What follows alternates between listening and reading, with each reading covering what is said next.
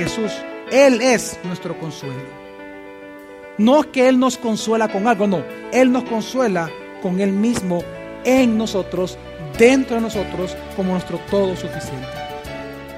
Bienvenido a Gracia y Verdad, un espacio donde aprenderemos sobre la palabra de Dios a través de las prédicas del pastor Javier Domínguez, pastor general de la iglesia Gracia sobre Gracia. En esta ocasión con el tema Felices para su gloria. Parte 3. ¿Usted quiere ser feliz? Tiemble ante la palabra de Dios. Regrese a la Biblia. Regresemos a la Biblia. Regresemos a la palabra. Solo las palabras de Jesús son espíritu y son vida. Regrese a la Biblia. Tiembla ante la palabra. Obedezca a la Biblia. Aunque se le cueste su reputación en este mundo, pero hágale frente, por favor, obedeciendo la Biblia. Jesús dijo Mateo 5.3, por favor. Bienaventurados los pobres en espíritu, porque de ellos es el reino de los cielos. Pobres en espíritu. La segunda obra basada en la gracia de Dios por medio del Espíritu Santo para ser felices es reconocer que Jesús, Él es nuestro consuelo. No es que Él nos consuela con algo, no. Él nos consuela con Él mismo en nosotros, dentro de nosotros, como nuestro todo suficiente. Mateo 5.4 lo dice así. Bienaventurados los que lloran, porque ellos serán consolados. ¿Cómo es posible, pastor, que podemos ser felices llorando? Claro. Es que sabe usted que una fuente de infelicidad muy grande actualmente en el mundo es que cuando usted está pasando problemas fuertes, si usted busca su consuelo en una mujer, en un hombre, usted está buscando consuelo en algo material, eso como es pasajero, más frustración le trae a su vida. Pero si usted llora en Jesús, usted realmente va a ser feliz porque Él es su consuelo. En otras palabras, si usted quiere ser feliz y con su felicidad glorificar a Dios, entonces llore, llore, llore en Jesús haga de Jesús su verdadero consuelo. Refúgiese en Jesús. Castillo mío, mi libertador. Haga de Jesús su consuelo. Él quiere que usted sea feliz y por eso Él viene a ser su consuelo. ¿Sabe usted que parte de la obra redentora de Jesús es ser nuestro consuelo? ¿Se acuerdan usted qué historia? No historia, bueno, es una anécdota de Jesús en donde Él llega a la sinagoga y leyendo el rollo, dice, abriendo el rollo, se encontró con aquella parte en Isaías en donde dice que Dios lo ungió y que lo ungió para darle buenas nuevas a todos los hombres, para libertad a los cautivos, para sanar a los quebrantados de corazón. Una parte que Jesús no leyó, pero que aparece, porque él está hablando del mismo, pero que aparece por la una de las razones por la cual también Dios lo ungió como el Cristo. ¿Sabe para qué es? Para él ser su propio consuelo. No esto. No esto. Él quiere ser su consuelo. Vamos a leer esa parte que Jesús no leyó. Isaías 61 del 2 al 3. Se va a acordar cuando comienza. Dice. A promulgar el año de gracia del Señor y el día de la venganza de nuestro Dios.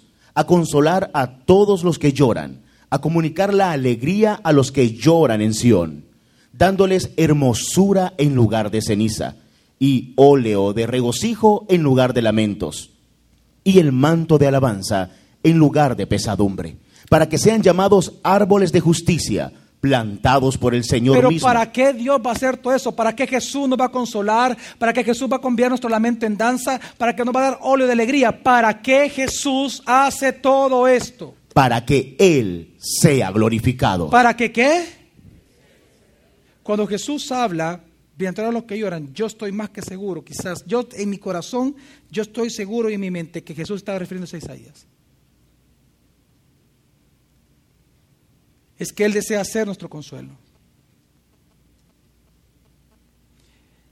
Una gran causa de infelicidad en el hombre es que usted haga de otras cosas su consuelo cuando debe de ser Dios.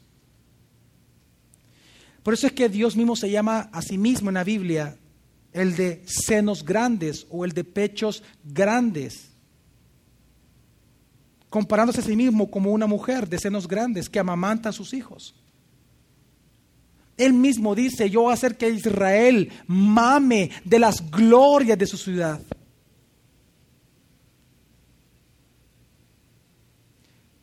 Como un niño que está llorando, yo lo tomaré y lo sentaré y lo consolaré y le haré mamar. Lo dice la palabra. Porque Dios quiere ser su consuelo. Mire, no está cansado ya de buscar consuelo en 30 minutos de placer.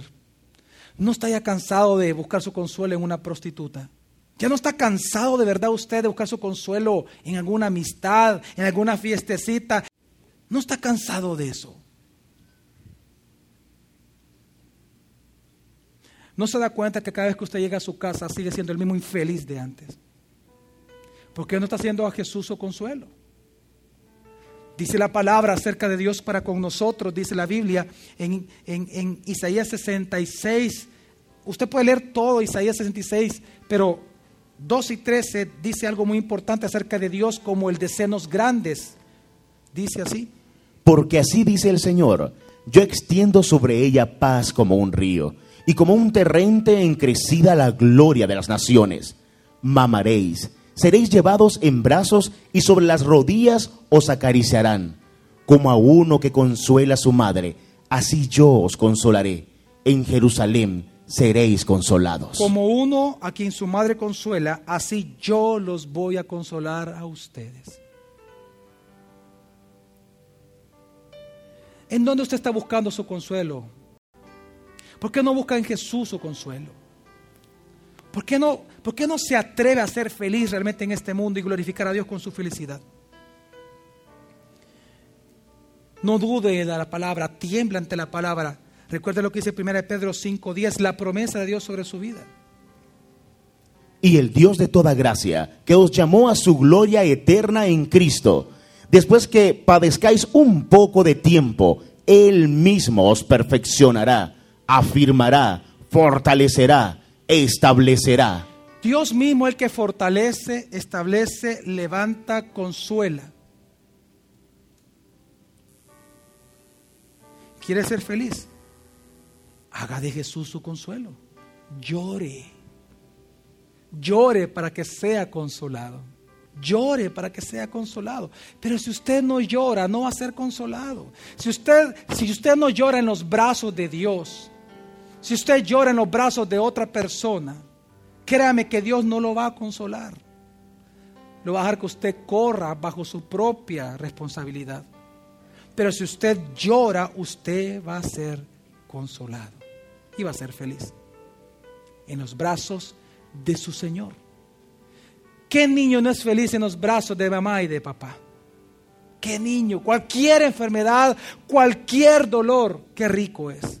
Qué rico es incluso uno como adulto, aunque uno se vuelve quisquilloso con los padres, pero qué rico es sentir el abrazo de papá y de mamá, ¿verdad? Cuando uno está triste o está congojado, viene, viene la viejita, viene el viejito lindo, ¿verdad? Hijo, tranquilo, hijo. Y lo abraza uno. Qué rico es eso, ¿verdad? Haga de Jesús su consuelo que sea su consuelo diario, no su resentimiento. Y esto me lleva a la tercera bienaventuranza para ir terminando. ¿Quiere ser feliz? Bueno, número uno, tiembla ante la palabra. Y eso lo va a llevar a reconocer a Jesús como su consuelo. Y reconociendo a Jesús como su consuelo, viene lo tercero. Ponga su esperanza en Jesús. Dice Mateo 5:5 así. Bienaventurados los mansos porque ellos heredarán la tierra. ¿Quiénes son los mansos, pastor? Yo creo que Jesús se estaba refiriendo al Salmo 37, porque define quiénes son los mansos. Acompáñenme todos, por favor, acá al Salmo 37. Pero los mansos heredarán la tierra y se deleitarán con abundante paz. Jesús dijo, bienaventurados los mansos porque heredarán la tierra. El salmista dijo, pero los mansos heredarán la tierra. Es decir, Jesús viene y se refiere al Salmo 33 cuando dice esto. Y cuando dice esto, entonces la pregunta es, entonces pastor, ¿quiénes son los mansos? ¿Quién es una persona mansa, pastor? ¿Quién es un manso delante de la gloria de Dios? ¿Quién es un manso? El mismo versículo, el mismo capítulo 37 del Salmo, el versículo 9 nos lo responde y nos dice así. Porque los malos serán cortados, pero los que esperan en el Señor heredarán la tierra. Los mansos heredan la tierra. ¿Quiénes son los mansos? Los que esperan en el Señor, esos heredarán qué? La tierra. ¿Quién es alguien manso delante de Dios? Alguien que espera total y absolutamente en Él.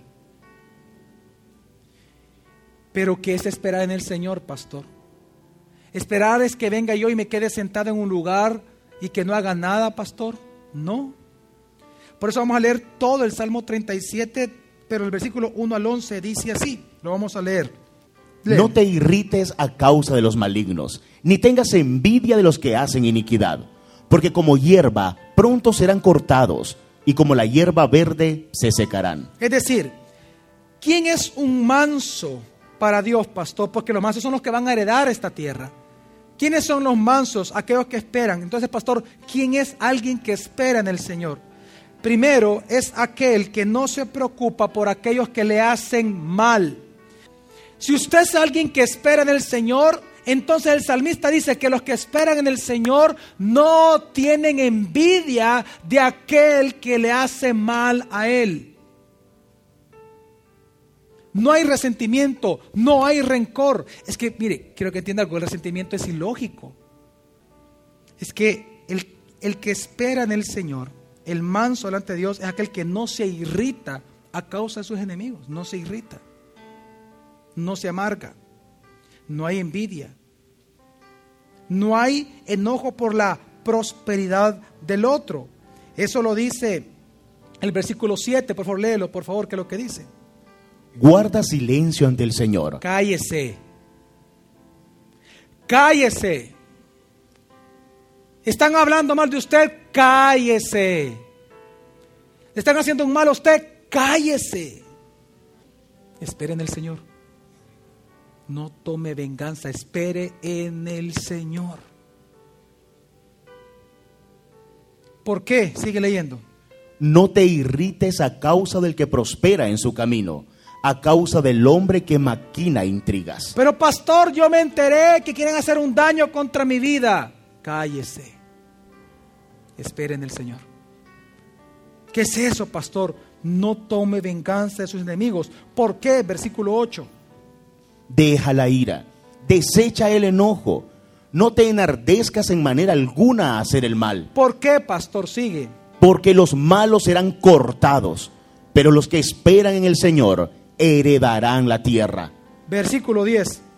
Un poco aún, y el malo no existirá más. Espérese, un poco aún. Aunque, aunque el que está hablando mal de usted, espere en el Señor. Un poco más. Y Dios le hará justicia a usted. Un poco más. Un poco más. Aquel que quiere engañarlo a usted. Aquel que lo está vituperando a usted y a su familia. Aquel que quiere que usted caiga y verlo destrozado, déjelo. Un poco más. Y usted verá la gloriosa justicia de Dios en favor suyo. Un poco más de tiempo. Es que, como dice el Salmo 37, 2, porque como hierba pronto serán cortados, y como la hierba verde, ellos se secarán. Confía en el Señor y practica el bien. Habita la tierra y apaciéntate de la fidelidad. Esto me lleva a la segunda cosa. En lugar de tomar venganza de su enemigo, entonces mejor practique el bien. Practique el bien. Por eso dice la palabra en 1 Pedro 5, del 5 al 7. Igualmente, jóvenes están sujetos a los ancianos, a los pastores. Aquí incluyo, voy a incluir por cuestión de practicidad de la palabra, incluyamos a todas las autoridades, padres de familia, maestros de escuela, policías, gobernadores de ciudades, dice así la palabra. Estad sujetos a los ancianos y todos vosotros revestidos de humildad los unos para con nosotros. Porque Dios resiste al soberbio y da gracia, es decir, favores inmerecidos constantemente a los humildes. Sed humillados, pues, bajo la poderosa mano de Dios, para que os exalte a su tiempo, echando toda vuestra ansiedad, ira, enojo por el mal que le están haciendo sobre Él, porque Él tiene cuidado de vosotros. Bienaventurados los mansos, bienaventurados los que esperan en el Señor. Y esto también me lleva a dejar la venganza al Señor. Acompáñenme, no lo voy a leer todo, pero solo acompáñenme para, como referencia, no olvide este pasaje, Lucas 18, del 1 al 8, fíjese bien. Mucha gente cuando está en problemado oran muy mal. Cuando usted le pide a Dios que le haga justicia a su enemigo, que actúe con justicia, lo que usted le está pidiendo a Dios es que Dios lo exalte a él, lo justifique a él y lo exalte a él y a usted no lo exalte. Porque la justicia de Dios significa que en él no habita el pecado. Si él va a hacer justicia con el fulano, significa que Dios lo va a santificar tanto que él lo va a terminar honrando a él, él va a ser glorificado, él va a ser exaltado y usted va a quedar mal igual que antes. Pero ¿qué es lo que enseña Jesús en la palabra? Que si usted está en problemado y usted está haciendo injusticias en su vida, entonces usted le pide a Dios, Señor, yo te pido que me haga justicia a mí en contra de mis enemigos, pero a mí hazme justicia. ¿Sabe qué es lo que Dios va a hacer? Justificarlo a usted, levantarlo tanto, demostrar que usted es justo delante de Dios, delante de sus enemigos. Es que por eso cuando viene aquí en Lucas 18, cuando viene la anciana y tocando al juez, por fin le abre. y dijo el Señor, versículo 6, búsquelo, Lucas 18 dice. Y dijo el Señor, oíd lo que dice el juez injusto. ¿Y acaso Dios no hará justicia, pero a quienes? A sus escogidos, pero a quienes? Que claman a Él día y noche. ¿Se tardará en responderles? Os digo que con presteza les hará justicia. ¿A quiénes? A los escogidos de Dios. Dios va a hacer justicia a sus hijos. Él va a demostrar que usted es justo, que no es culpable y que no puede recibir condenación de ninguna persona de este mundo. Amén. Por lo tanto, entonces, ¿qué debe hacer? Sea manso. ¿Y cómo hacerlo, pastor? ¿Cómo ser manso? Jesús dijo en Mateo 11, versículo 29, Llevad mi yugo sobre vosotros y aprended de mí, que soy manso y humilde de corazón, y haréis descanso para vuestras almas, porque mi yugo es fácil y mi carga es ligera.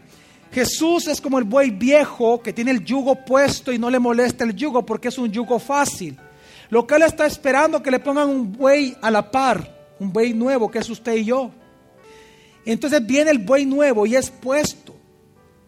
Pero él es tan manso y tan humilde que él camina. Camina conforme a su mansedumbre y humildad. Y aunque nosotros queramos salir corriendo como bueyes nuevos, él va marcando el paso y no deja que el buey nuevo se descarríe, sino que él enseña cómo caminar. En otras palabras, cómo ser manso entonces, pastor, en este mundo. Camine con Jesús. Haga de Jesús el centro de su vida. Haga de Jesús su todo suficiente. Ríndase a Jesús. Conozca a Jesús. Aumente el conocimiento de la gracia y de la persona de Cristo Jesús. Crezca en el conocimiento de la gracia y de la gloria de Jesús. Camine con Él. Camine con Jesús. No deje de congregarse. No permita que su carne le diga eso. Haga lo que Jesús le enseña a usted. Pero hay una gran diferencia entre ser felices en este mundo y ser felices para la gloria de Dios. Temblar ante su palabra, que Jesús sea mi consuelo, ser manso y humilde.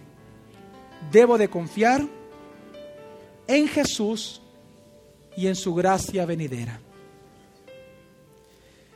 Por lo tanto, ¿qué podemos decir de todo esto, pastor? La felicidad humana, mi amada familia, es una obra exclusiva de la gracia de Dios.